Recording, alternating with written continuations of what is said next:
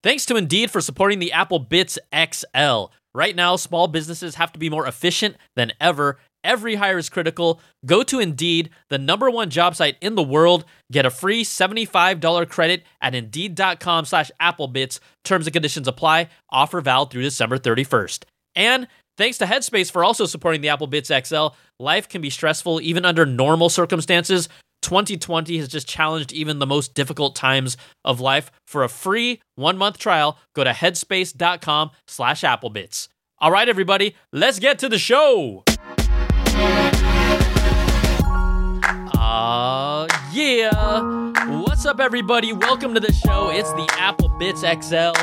Brian Tong here, your host, doing the most for everything good and bad inside the world of Apple. Welcome. If you're new to the show, we welcome you with open arms. This is kind of the weekly, all the top stories, all the big news kind of around Apple and what is happening. The biggest news obviously has to be the new MacBook Pro. There's the MacBook Air. There's a new Mac Mini. So I brought in guest Joe Cieplinski, friend of the show. He's been here before. We're going to talk all about that. We're going to talk about the new HomePod Mini. We're going to talk about some other things about developers and all of these products.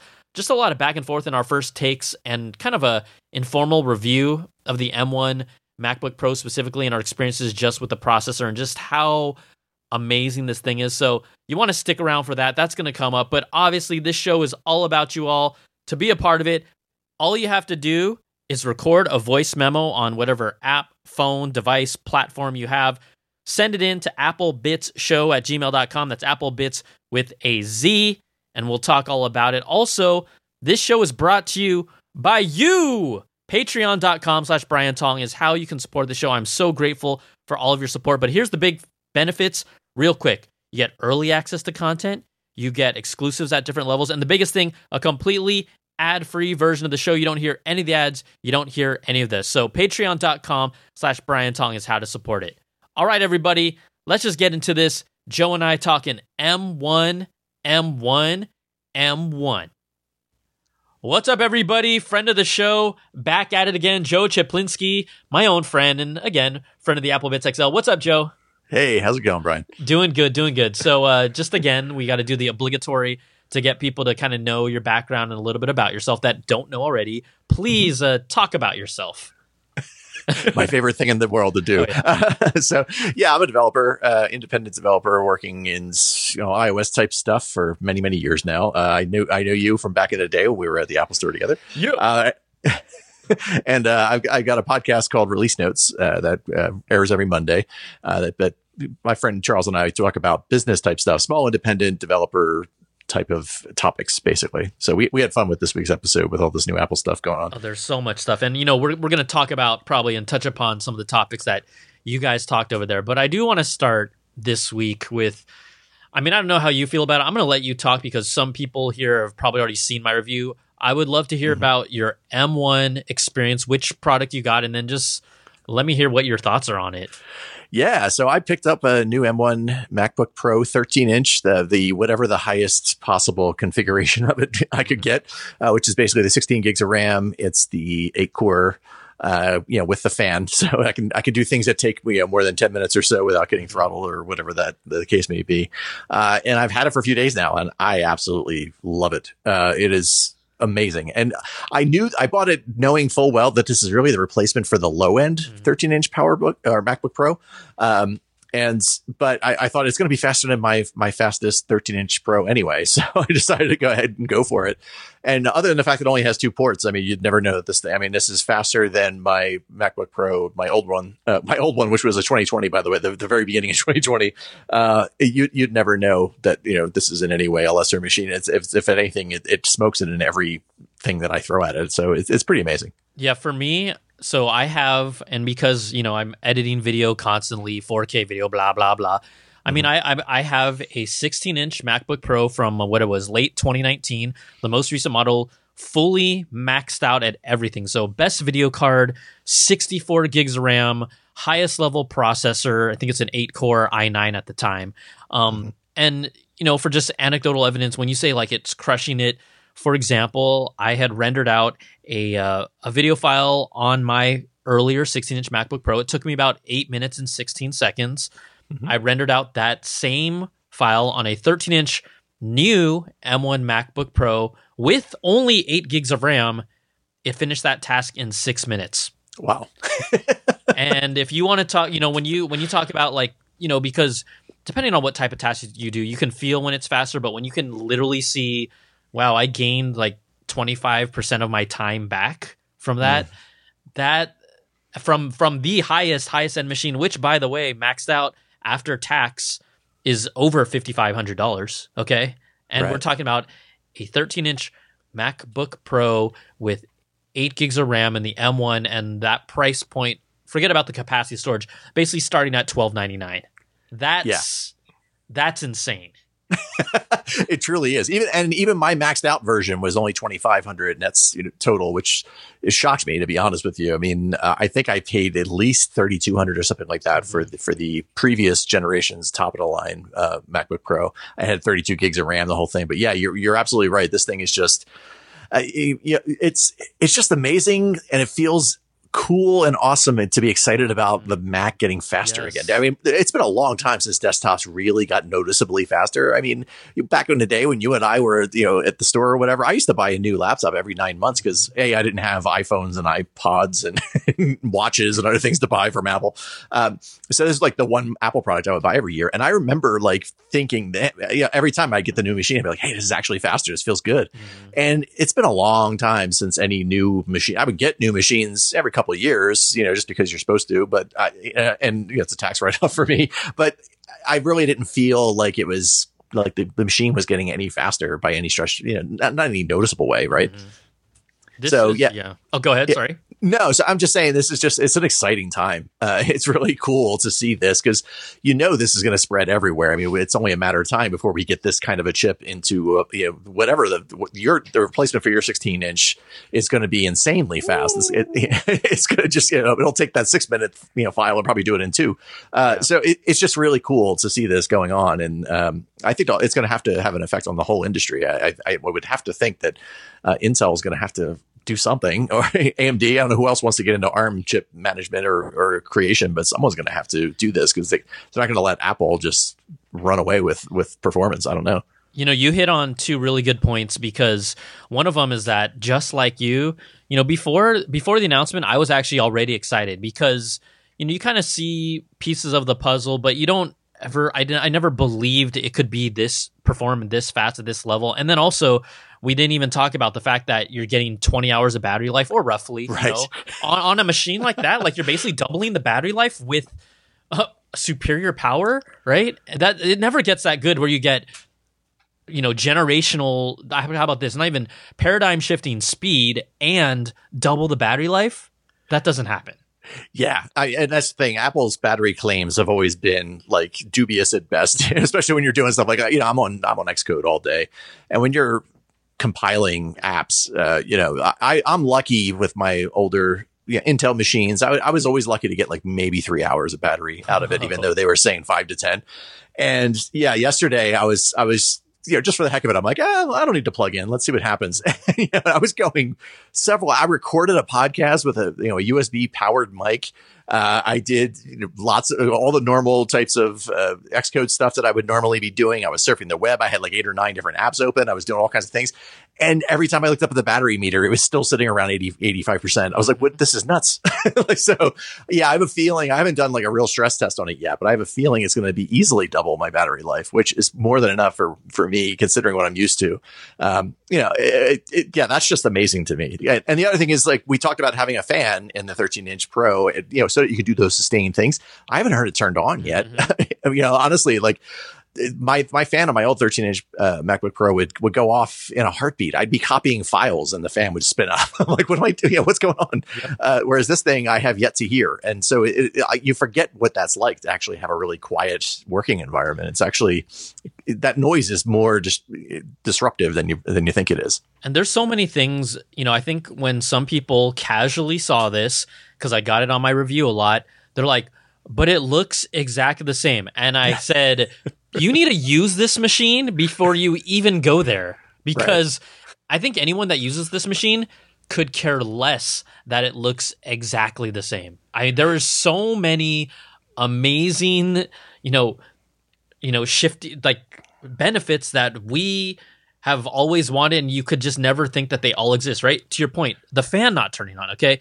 You run my 16-inch fan probably is on, I would argue, 75% of the time, if not more, okay? The MacBook 13 only would turn on maybe in the second half of rendering that file, especially things where it typically always will run on my 16-inch, for fun. These are not day-to-day anecdotal metrics, but we always like benchmarks. Running the Geekbench 5 benchmarks at least gives you a statistical data point of where it is compared to the rest of the industry. And every time you run that Geekbench benchmark, the fan will go off at its peak towards the end of that test. Okay, so when I ran it on the 13-inch and I run this test 10 times just to get a general average score from those 10 times, not one time did that fan go on during the benchmark. That's amazing. Right? And so you take for granted, like you said, some of these things, but when you use this machine, you won't even blink twice about the fact that, quote unquote, it looks the same, and it still looks great. Like, if you want to complain about the bezel, it's fine. That'll happen eventually, but it does not hurt. The machine already looks really good. Yeah, I totally agree. I mean, it's funny to me because people will complain that Apple, can't walk and chew gum at the same time. Oh, they're trying to juggle too many things at once. They're trying to do too many things. And then they're like, wait, what do you mean you replaced all the internals and you didn't redesign the entire chassis as well? Like, well, let them do one thing at a time, for once.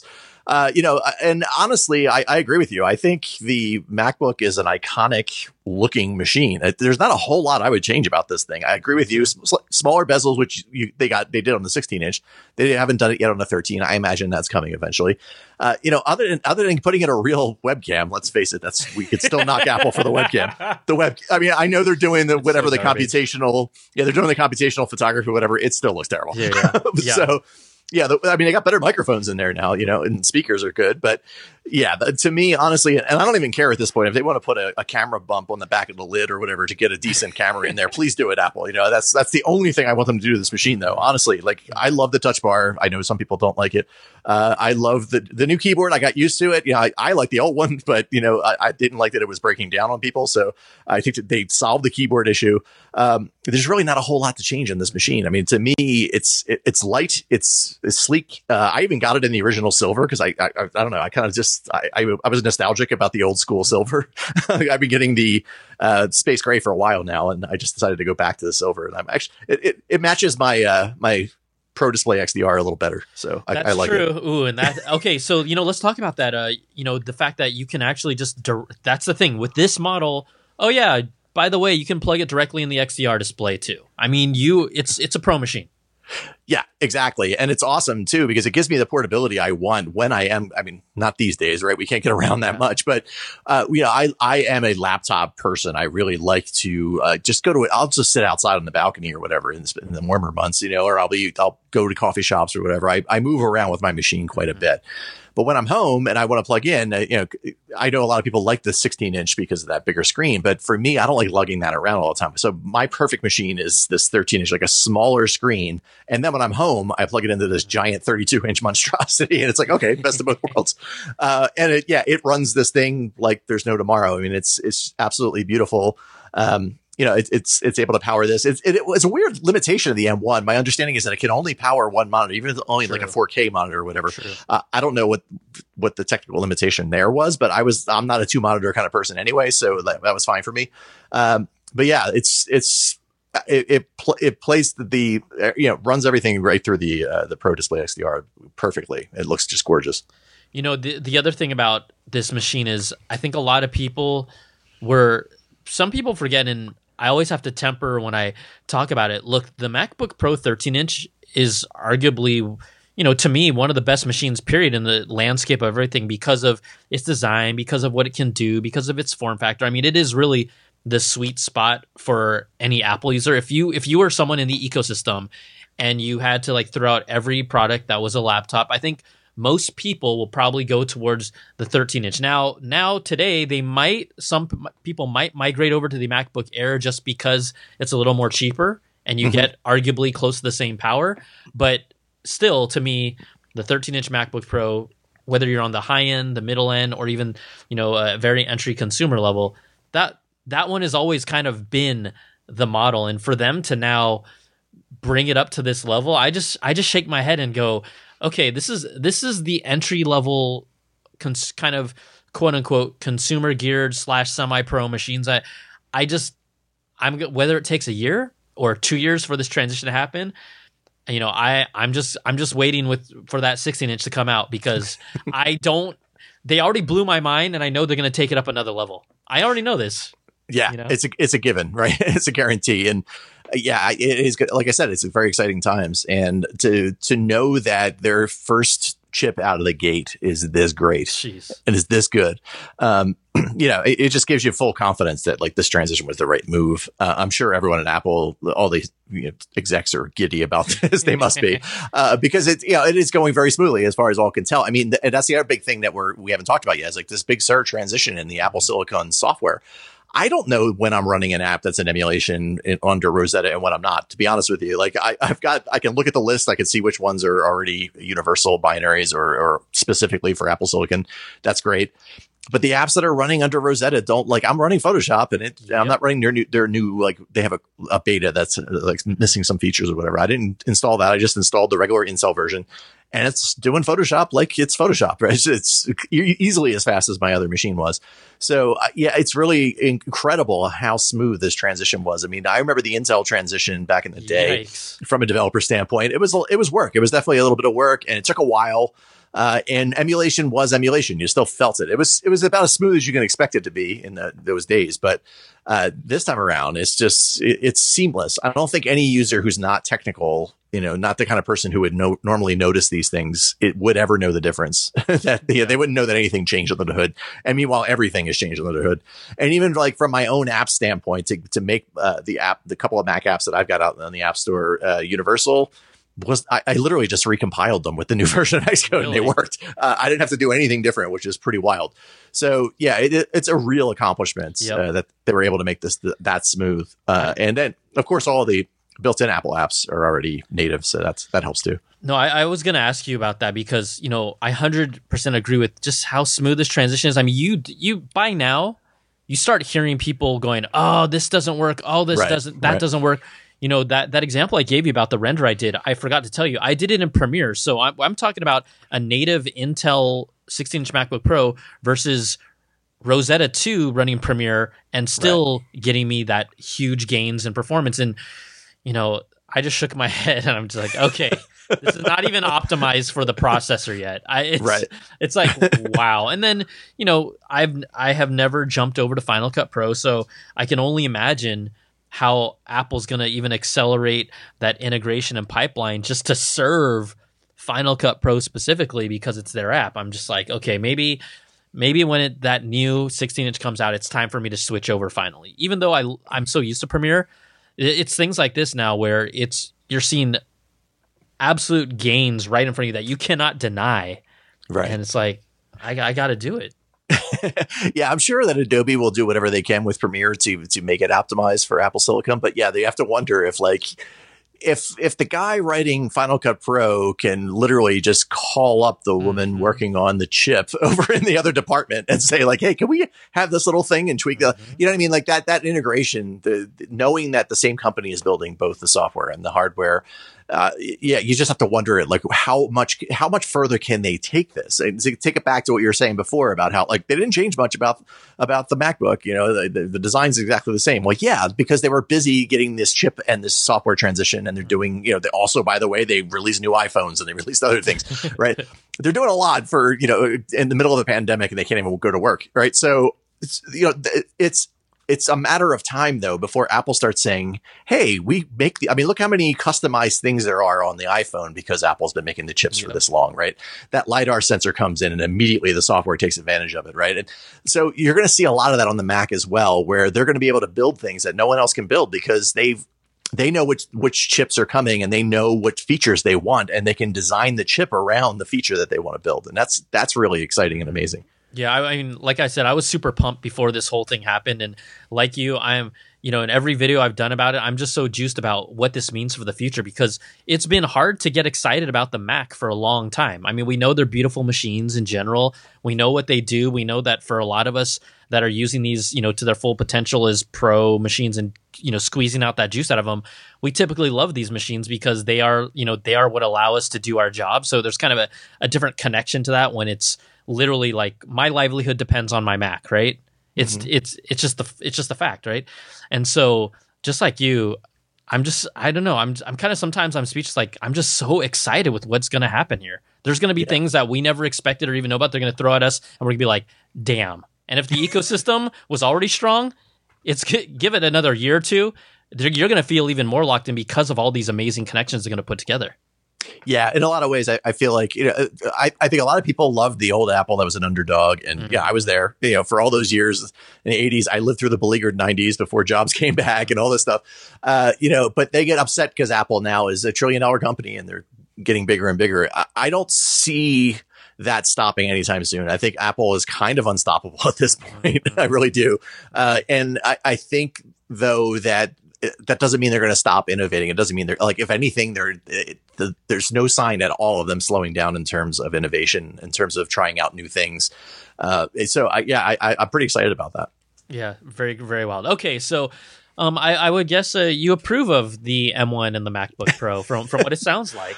Yeah, I'd say my only complaint is that darn webcam. But beyond that, it is bad. Like, you know, I don't know if you have how much you've used it, but I actually compared it to the previous Intel webcam. And I got to say, it's a little sharper, but the actual color balance and how it tries to brighten things up. And it kind of looks like there's almost like a smudge of the camera with how it's a lot kind of like softer in a way, or like washed out. I still prefer even the camera on the Intel MacBook Pro. It's funny. It kind of surprises me, but I think you're absolutely right. I've only done a few meetings with it so far, but I kept, every time I look at it, I'm like, yeah, I'm a little warmer than I want to be, and it's just like unnaturally trying to fix things. Yeah. And yeah, I agree with you. Like, I'd rather like have the option of maybe turning that stuff off. No, absolutely. So yeah. Okay, so that's the M1 MacBook Pro. For people that haven't seen my review or read other reviews or done, like, you got to know by now. This is amazing. It's an amazing machine. So let's talk about another product that just came out. I believe they started shipping them on Friday. I have mine. I've been playing around with mine, the HomePod Mini. I know. Now, you and I are big HomePod fans. We've talked about how amazing the sound is, but the Mini is a little different. So what are your impressions for it, first of all? Yeah, so I bought one because I'm like running out of rooms in the house to have HomePods at this point. I have one in the office, I got one in the bedroom, and then I've got a stereo pair of the main HomePods in the living room.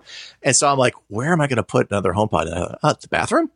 Like, I can get away with putting one in the bathroom. I don't think she'll mind. And so yeah, we put the Mini in our master bathroom, and honestly, I'm really impressed with it. I think it sounds pretty darn good. It cannot match the sound of the big HomePod. I mean. Physics are physics, right? But for its size, I was shocked at how small it was. And when I saw the video, I don't know about you, but like, I had the impression in my head that it was like roughly 1.5 times what it actually is. Mm-hmm. It's kind of like a softball, basically. Like, it's pretty small. It really fits in the palm of your hand. And it just puts out pretty darn good sound, all things considered. I mean, it's not going to be as full, not as much deep bass, maybe. But I got no complaints about it. For $99, I think it's a huge hit. Yeah, I think what you say here, like the mids and the highs sound pretty darn close to what we hear from the actual HomePod. It's just kind of more the deeper bass, but the sound emanating from that thing, like to your point, when they first announced it, I thought it might be about half the size of a HomePod, but it's like a third to a fourth of the size. It's really small. I mean, you feel like, oh, this is mini. Yeah, exactly. It really does live up to its name. And then when you combine it throughout the house, like, you know, I like turning on a song and then just having it play in every room. And so when you're walking around from room to room and going from the bathroom where the Mini is over to the bedroom, like it just feels still full, and you know, you don't feel like it's lacking anything when it's combining that sound. So I think it sounds great. Damn, you're living that life. That sounds. I need to get outfitted like that, Joe. That sounds good.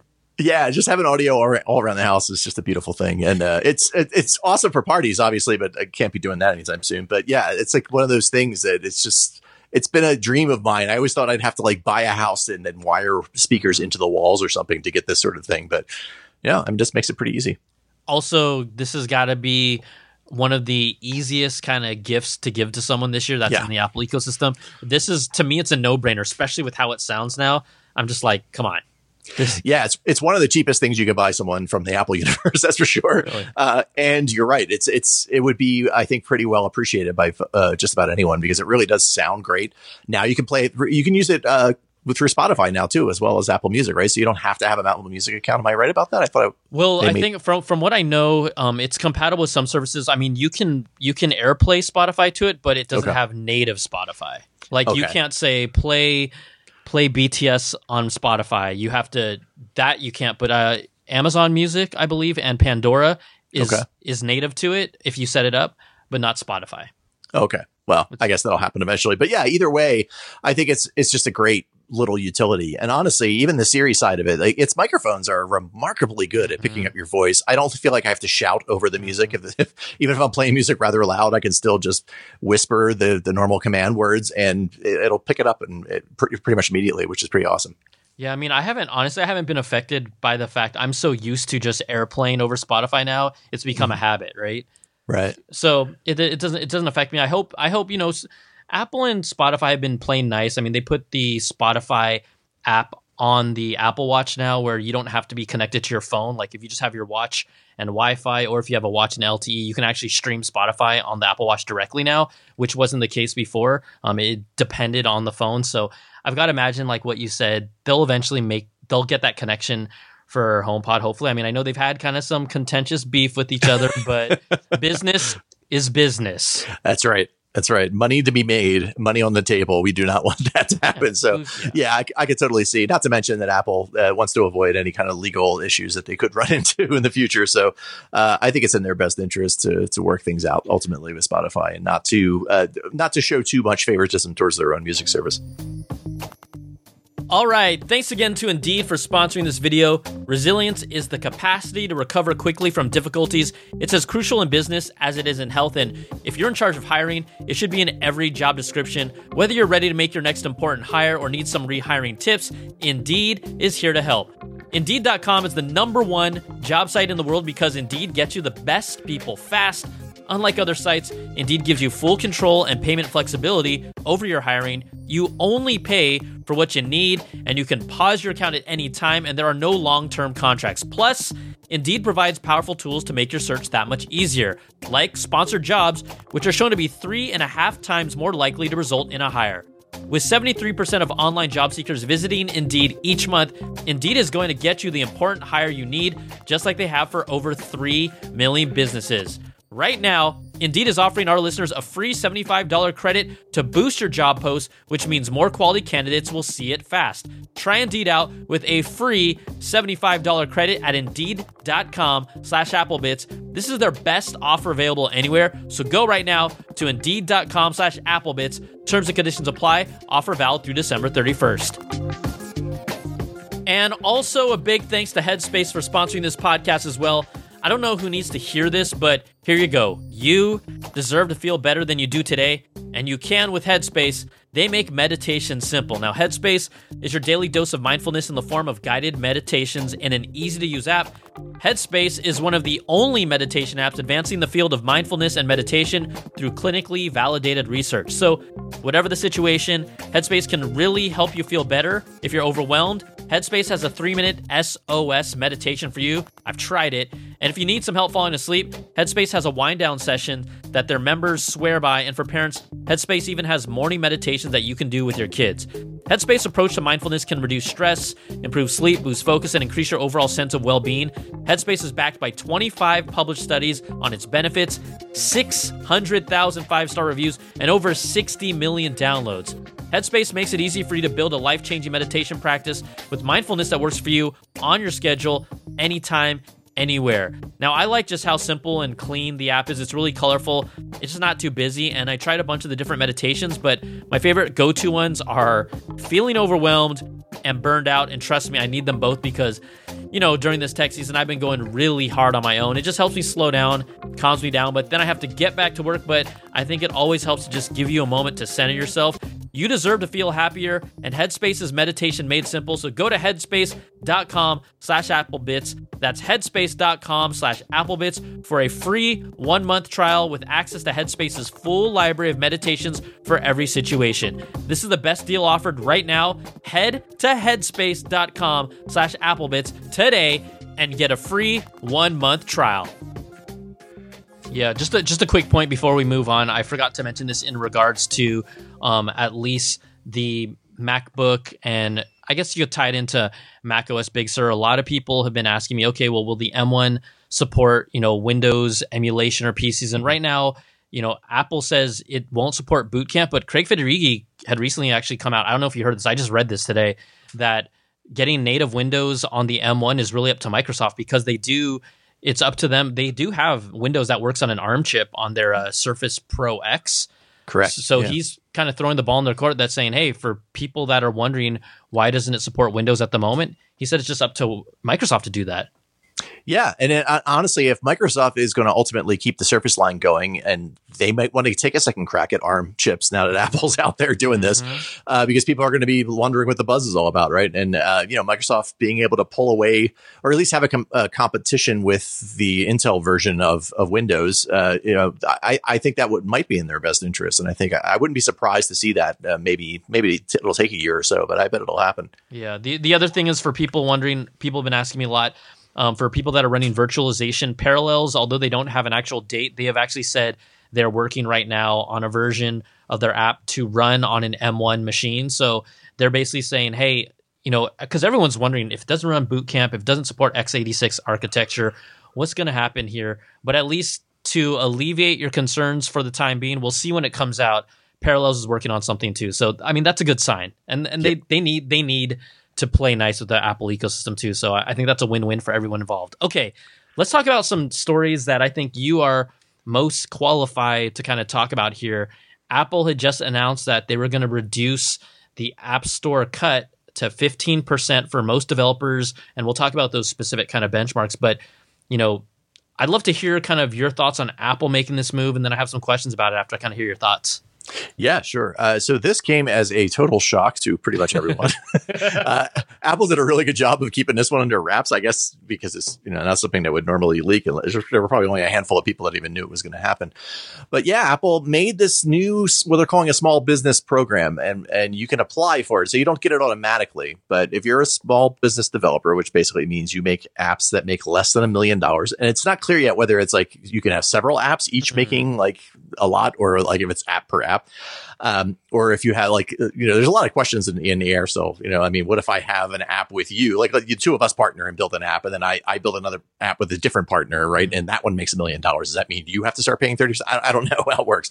But once we get the details, we'll know. But you apply and they grant it to you. And basically, as long as you stay under the $1 million mark, then you only pay 15% instead of 30% commission on all of your your in-app purchases and any of your upfront payments and things of that nature. It doesn't change for subscriptions. The current situation is basically that your subscriptions are 30% for the first year, and then they go to 15% after. So in this case, they'll just be at 15% the whole time. They won't go down to like 7.5 or something like that in the second year. So, this is obviously a welcome change. I think a lot of indie developers in particular, like this is the kind of thing that a lot of small businesses, a lot of people who are independent developers like myself who build things for the App Store, we get this kind of feeling that Apple kind of ignores us, right? And the App Store is really all about those 10, 11, top-notch games that make 99% of the money. And so Apple has a tendency to kind of overlook us, right? And like what we need isn't as important as what Amazon needs, right? Mm-hmm. But here's a real example of Apple like just doing something specifically for us. It doesn't help any of those other, including Epic and all these other companies that are really like slamming Apple right now. But instead, just they basically threw a bone to the little guy for once, and I for one appreciate that. I think it's great, and I don't have any qualms about it. Now there are some people that are saying like they wish it worked more like a progressive thing. Like, okay, what if you just paid 15% on your first $1 million, and then if you make $1 million, like, I think all these indie developers are worried about making $1 million. I keep telling them that's not going to happen. Don't worry. I was like, hey, real talk, guys. Yeah, real talk. I mean, someone ran the numbers, and like it's like 98% of developers on the App Store make less than $1 million. So like the chances that you're going to be one of the few that gets, you know, into that territory, chances are if you can make $1 million, you're probably heading closer to 2 million. It's probably a very, very small number of people that are anywhere near right on the edge of $1 million. So yeah, and Apple could still alter this over time, but for right now, I'm just, you know, and all my friends, everyone I know, especially the ones that are kind of making their living on the App Store specifically and not doing like extra contract work or whatever, they're more than happy to see that extra. It comes out to like 21% of income that you end up winning. Wow. Because of the 15% cut. So yeah, I mean, I think it's great for them. I think it's great for us. It's a win-win for everyone all around. So when, you know, you and I had, I think the last time you're on here might have been when we talked about Epic and Fortnite, when they were kind of having that beef. And we had actually kind of thrown out the idea that, hey, you know, not that we expected anything to change, that we even said out loud, how about a 15% somewhere, right? We're not going to expect like them to complain.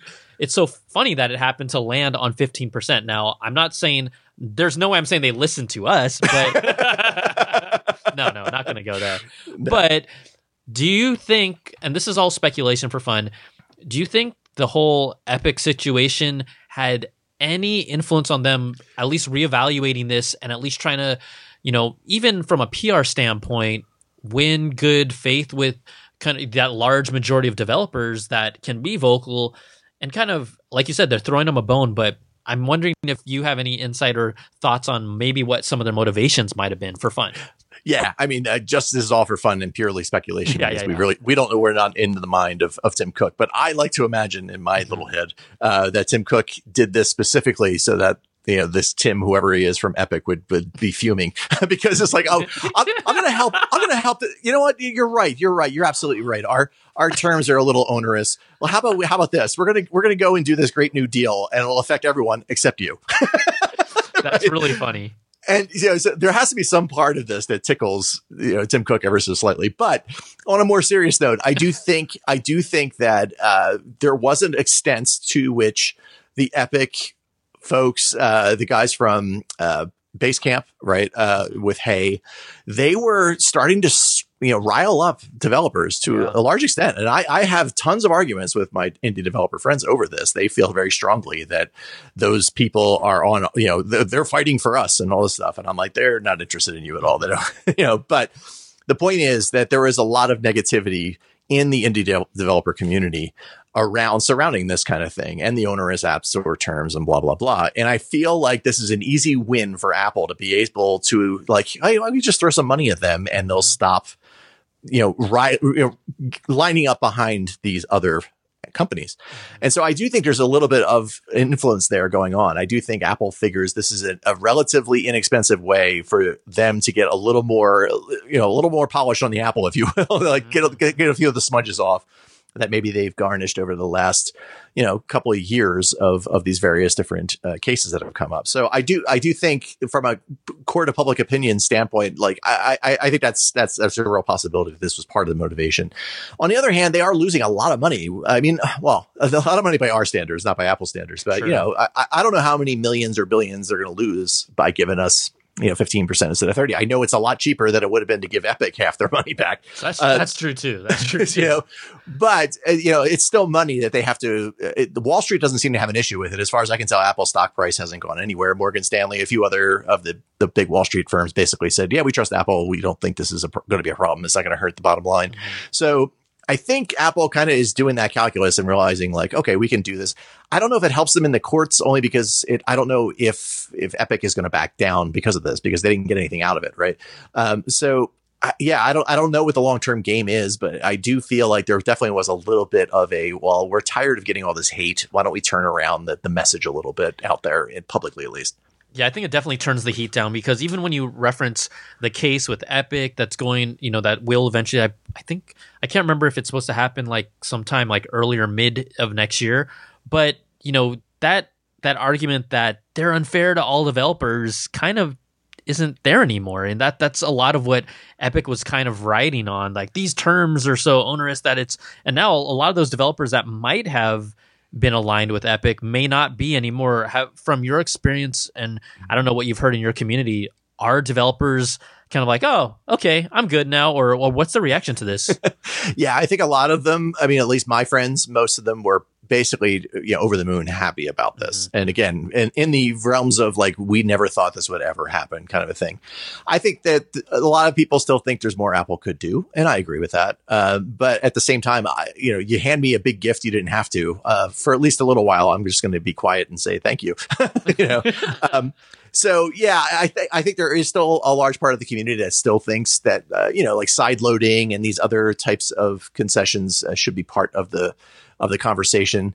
I personally don't, but you know, we're a mixed group, and I think for the most part, the overall impression has been that developers are pretty happy. So I do think it had that effect.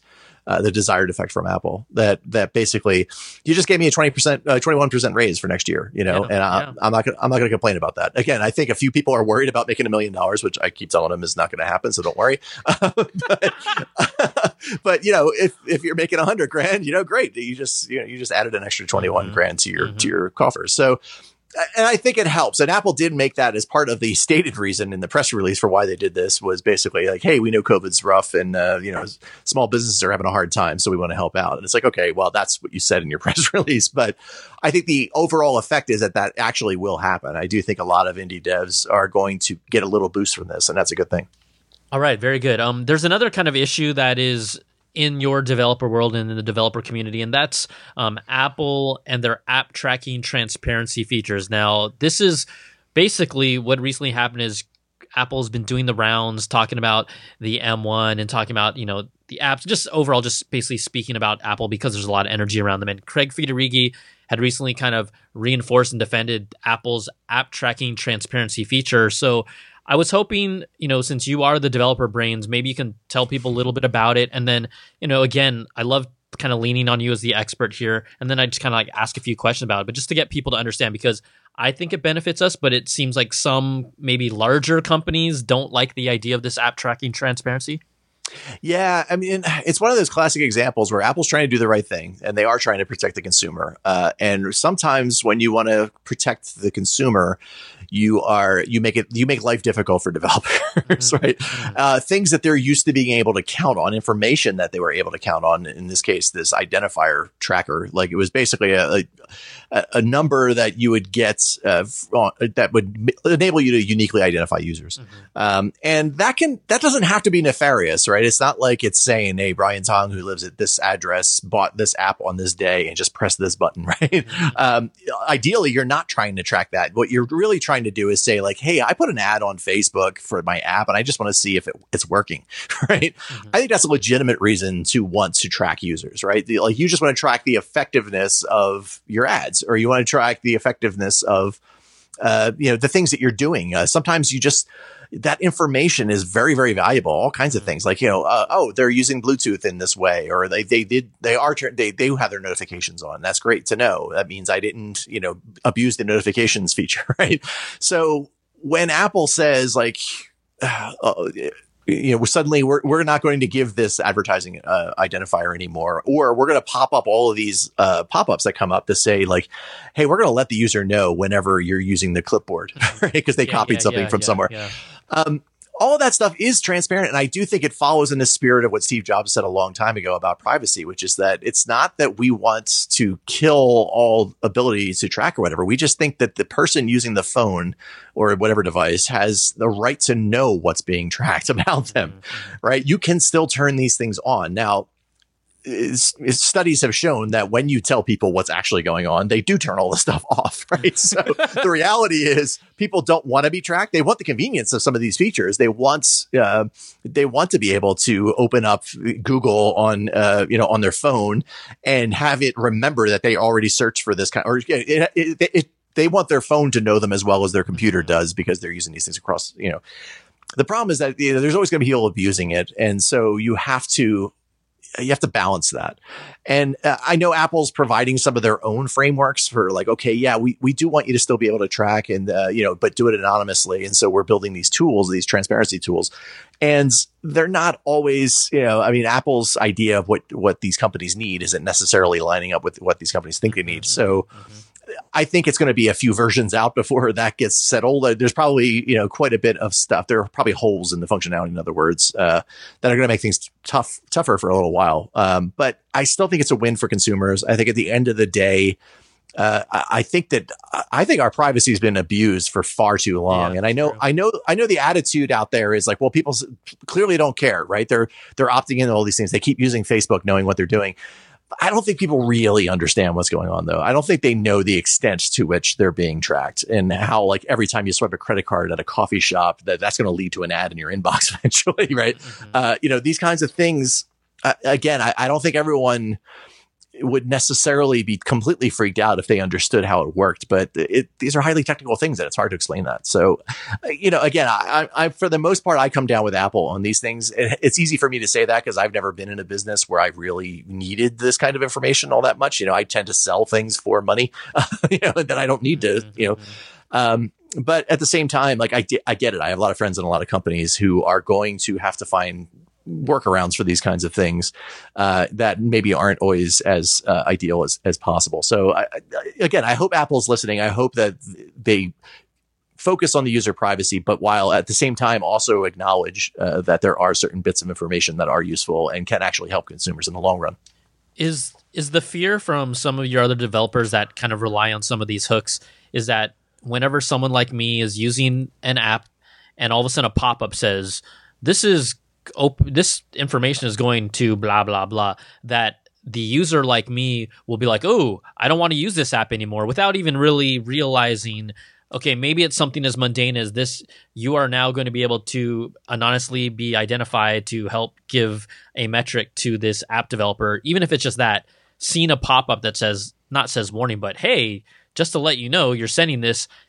That are they more worried about that turning off someone like me from leaving their app and never coming back? Is that kind of where the friction is? I don't know. Yeah, I think a good number of people will simply leave the app. But I think also a good number of people will simply turn off that particular feature. Mm-hmm. And then they'll be working with an app that they think is broken, right? And now I, as the developer, have to test this scenario where this person turned off their Bluetooth or they turned off their whatever, which I should be doing anyway, mm-hmm. frankly. But I remember back in the day, it was Facebook. It was back when Apple, I forget, it was iOS. It was a very early version of iOS when Apple finally allowed you to turn on background refresh. Uh-huh. And it was a setting. You could go into your settings and turn it off for certain apps. And I thought, well, I don't really need, I only go on Facebook. This is back when I was actually on Facebook. I only go on this app. This was actually the very end of Facebook for me. I'm like, I only go on here like once a week anyway. I don't really need it to be refreshing in the background. I'll just turn that off. And I turned off background app refresh, and the entire app just stopped working. Like every time I opened it, like it wouldn't refresh. It wouldn't do anything. It was clear that no one at Facebook, they all assumed that no one would ever find that switch and turn it off. So they didn't even bother testing what happens when you do that. And the app just completely malfunctioned. And I thought, wow, if it doesn't even occur to you that I might want to protect my privacy, maybe you're not a company I want to do business with, right? Mm-hmm. So you're right. That is a real danger that people can walk away from the app entirely when they see these things. On the other hand, there are legit reasons. Like a good friend of mine makes an app, that uses the clipboard, but it uses it in a great way. Like if you copy a piece of information from an email and then you open the app, it says, oh, they have this thing on the clipboard. They probably wanted to paste it into this thing, right? And so it just automatically does that. And that's a convenience feature. That he's not bringing it up to a server somewhere. He's not like spying on you. It's just basically trying to do something conveniently. It's saving you having to tap down and hold it and then press the paste button, right? That's a good reason. But like if you open the app and the very first time it says, hey, we just copied your clipboard. Like you don't know why, you freak out and you say, what happened to this app? Right. And it's like, well, so now we just have to do that much better a job, I think, of explaining like, hey, by the way, we're going to copy your clipboard and here's the reason why. And, people aren't well known for reading. Right? So present company included. Right. And so like you could put up all the dialogue boxes and you could put it into your onboarding sequence, but as long as there's that skip button, people are just going to skip, right? So they're not going to read the details, unfortunately. They're just going to get freaked out for all the wrong reasons. I mean, I still know people that are completely freaked out about Siri and are assuming that Siri is listening all day long every day and just recording a transcript of their entire conversations with their families all day long. They don't know, right? They don't understand like why that would be impractical to do to 1 billion people. Just the amount of data alone you'd be storing. But I think this technological stuff is hard. I think it's advancing very quickly. And I think it's going to be a while before we can catch up. But I do think it's great that companies like Apple out there are at least thinking about this and making us think about it. Yeah, it's, I mean, you know, I think at the end of the day, you would, I don't think it should have that big of an impact, but I think there's a fear that it'll have a bigger impact more than it might. And that's what a lot of developers are worried about, because, for example, if I get a few pop-ups on the key apps that I'm using, I'm probably going to still use those apps. For example, here's a great example, although I hate it now with a passion. Instagram has done so much to like basically turn me away from the app. Like, they're basically saying, F you, Brian. Like, yes. we don't care about you anymore. Oh, we're going to put a shop button where your notification button was. Like, come on. Yeah, and then they had to show a little pop-up saying your notifications moved. I'm like, well, if you hadn't moved them, you wouldn't have to tell me you moved. It's just brutal, right? They want us to stop using the app. But there are certain apps that become part of our collective kind of go-to that. I actually have been using it less, thanks to them, but I'm still using it. So... Right. There's part of human behavior that is, we have now literally coded kind of some of our habits to these apps that no matter what pops up, it probably isn't going to stop us from using them. Yeah, you're absolutely right about that. And I think a lot of companies have gotten away with that and have leaned into, you know, apps that became like even something as simple as Dropbox. Like, what I use Dropbox for is basically to have a folder full of files that I can count on being on all my machines, right? That's all I want out of it. Yep. But they want to, you know, do photos and they want to do all these other things. That's right. And they keep adding all this stuff to the app. And it's like, I get it. You need more users. Your stockholders are saying like, okay, there aren't enough Joes out there who just want a file sharing. Right? You have to come up with something else. And it's like all of those extra features. It's like they don't care about me anymore because they already have me. And I'm not going to leave. You're right. Because like it's so reliable and it works so well. And I mean, I depend on it. I've got terabytes worth of data in my Dropbox. I'm not going to move on to something else anytime soon. They count on that to grab new people in these other kinds of crazy ways. And yeah, it's unfortunate. Again, it's another one of those reasons why I'm happy that Apple doesn't have that need, if you will. I mean, there is a certain extent. I mean, yeah, they're doing more and more services these days. And the ads for these services can be a pain in the butt if you're not using them. Like arcade ads will pop up all the time. But, you know, I mean, I just signed up for Apple One, so I'm good to go now. Like I've got all of Apple services. So like, I don't need to worry about that no more. Yeah. So before we wrap things up, there's been, I know I'm putting you on the spot, there's been kind of a random rumor that maybe Apple might drop one more thing before December. Now, I'm not saying it's going to be a big keynote announcement, but for you personally, if there was a product that you would like to see to be that, hey, little Apple surprise before the end of the year, what would that be for you?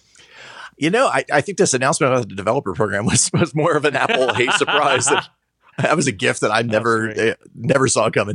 But I don't know, because I've read these rumors too, and they keeps like saying it's very Christmas specific, even, and I'm like, or you know, at least seasonally specific. I'm like, what the heck is Apple?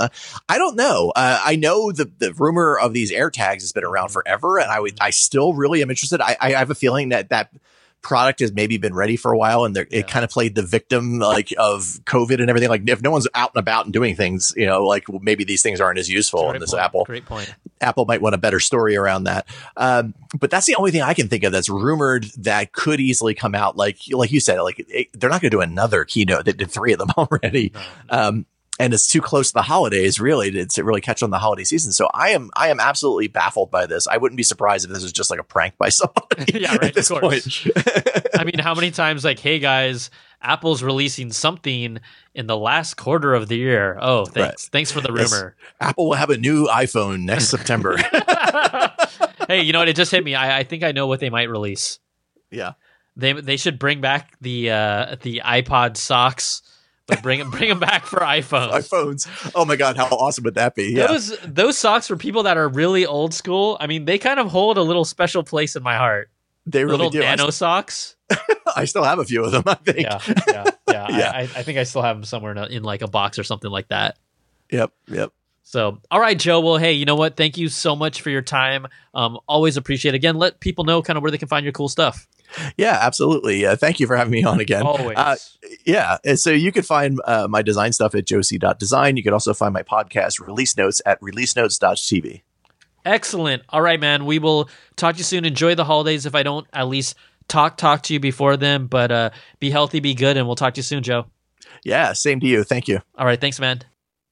All right, everybody. So there you go. I cannot wait to hear your thoughts for those of you who have been able to check out the new M1, whether it's the MacBook Pro 13, which is really what we talked about, the MacBook Air, the M1, Mac Mini, also HomePod Mini. Also, you know, we didn't even get to talk. I just think about it, we didn't really talk about Maco's Big Sur that much, at least from his thoughts on it. But there's a whole lot that you guys and gals can call. And remember, all you got to do is call on applebitsshow@gmail.com. Name, where you're from, what you want to talk about. I will include them. Trust me, I've got a few, but we need to kind of build them up. Also, you know, when we have great guest interviews, I think it's fun to always kind of listen and pick their brain and see what they have to say. Also, big thanks to our Platinum Apples at the Patreon Platinum Apple level. That's the $100 level. Brandon Ledford, Gil Cabrera, Wesley Frater, Jarrett Lewis, Eric Cohen, and Atari Konogsig. Thank you so much for your support. Thank you for all of you for your support. I am continually grateful, especially during these times. You guys allow this content and all my content to happen. It's really a big deal, and I thank you enough. So if you want to be a part of it, and if you haven't, and you're tired of listening to ads, patreon.com/Brian Tong is where you need to go. All right, everybody, that's going to do it for this week. We will be back next week, same bat time, same bat channel. It's the Apple Bits XL, baby. We'll talk to you soon. Peace.